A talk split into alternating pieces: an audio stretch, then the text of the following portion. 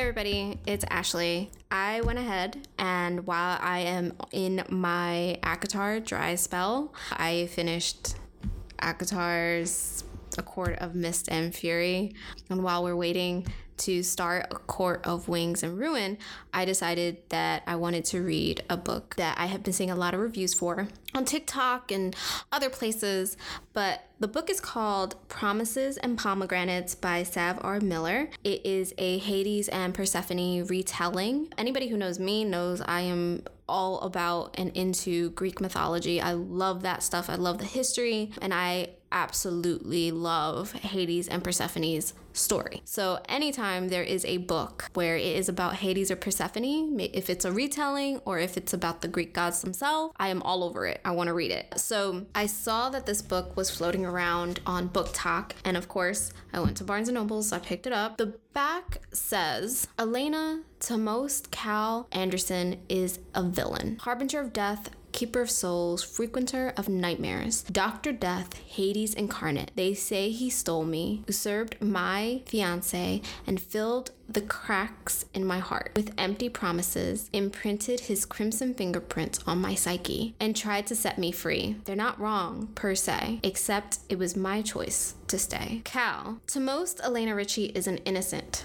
Goddess of springtime, lover of poetry, angel of my nightmares, little one, Persephone personified. They say I ruined her, shattered her virtue, and devoured her soul like a succulent pomegranate, embedded my evil as deep as I could possibly get, and tried to set her free. They're not wrong per se, except it was she who ruined me. So I finished the book, and what I will say is I did not know that there were certain topics that I probably wouldn't have picked the book up if I knew about them. And these topics are definitely trigger warning central. It's a lot of things that I personally, if I had known, definitely wouldn't have picked up. Now, does it take away from the story? No, not at all. I devoured this book. I thoroughly enjoyed the way Cal is perceived as Hades, and I enjoyed how Elena is also perceived as Persephone. They're not the actual Greek gods, just individuals who seem to personify those personalities that's the way I think that's the best way to describe the characters.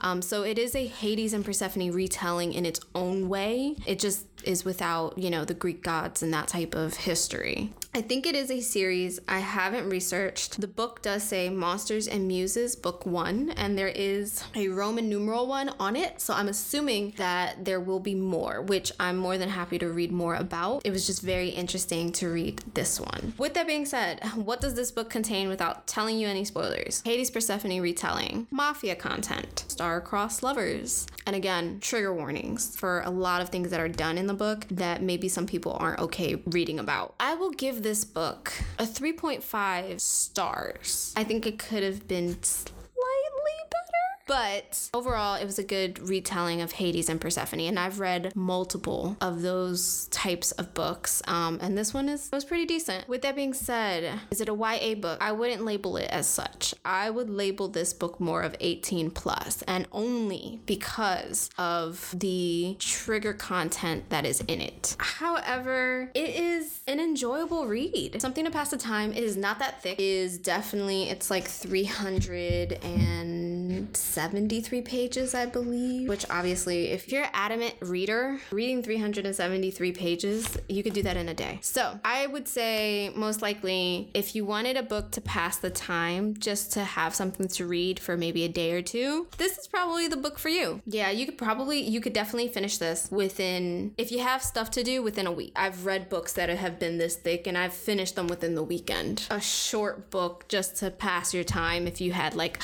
a flight to catch or if you were out on the beach or something like that, this is the type of book to read. But with that, I'm more than excited to read more of Sav R. Miller's books, especially if she continues going with the Greek mythology concept. More than happy to read those books.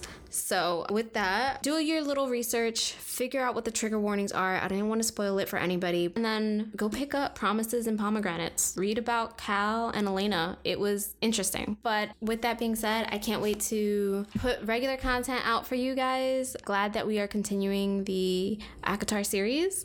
Excited to read A Court of Wings and Ruin. And I'll see you guys next time. Always stay YA at heart. Bye.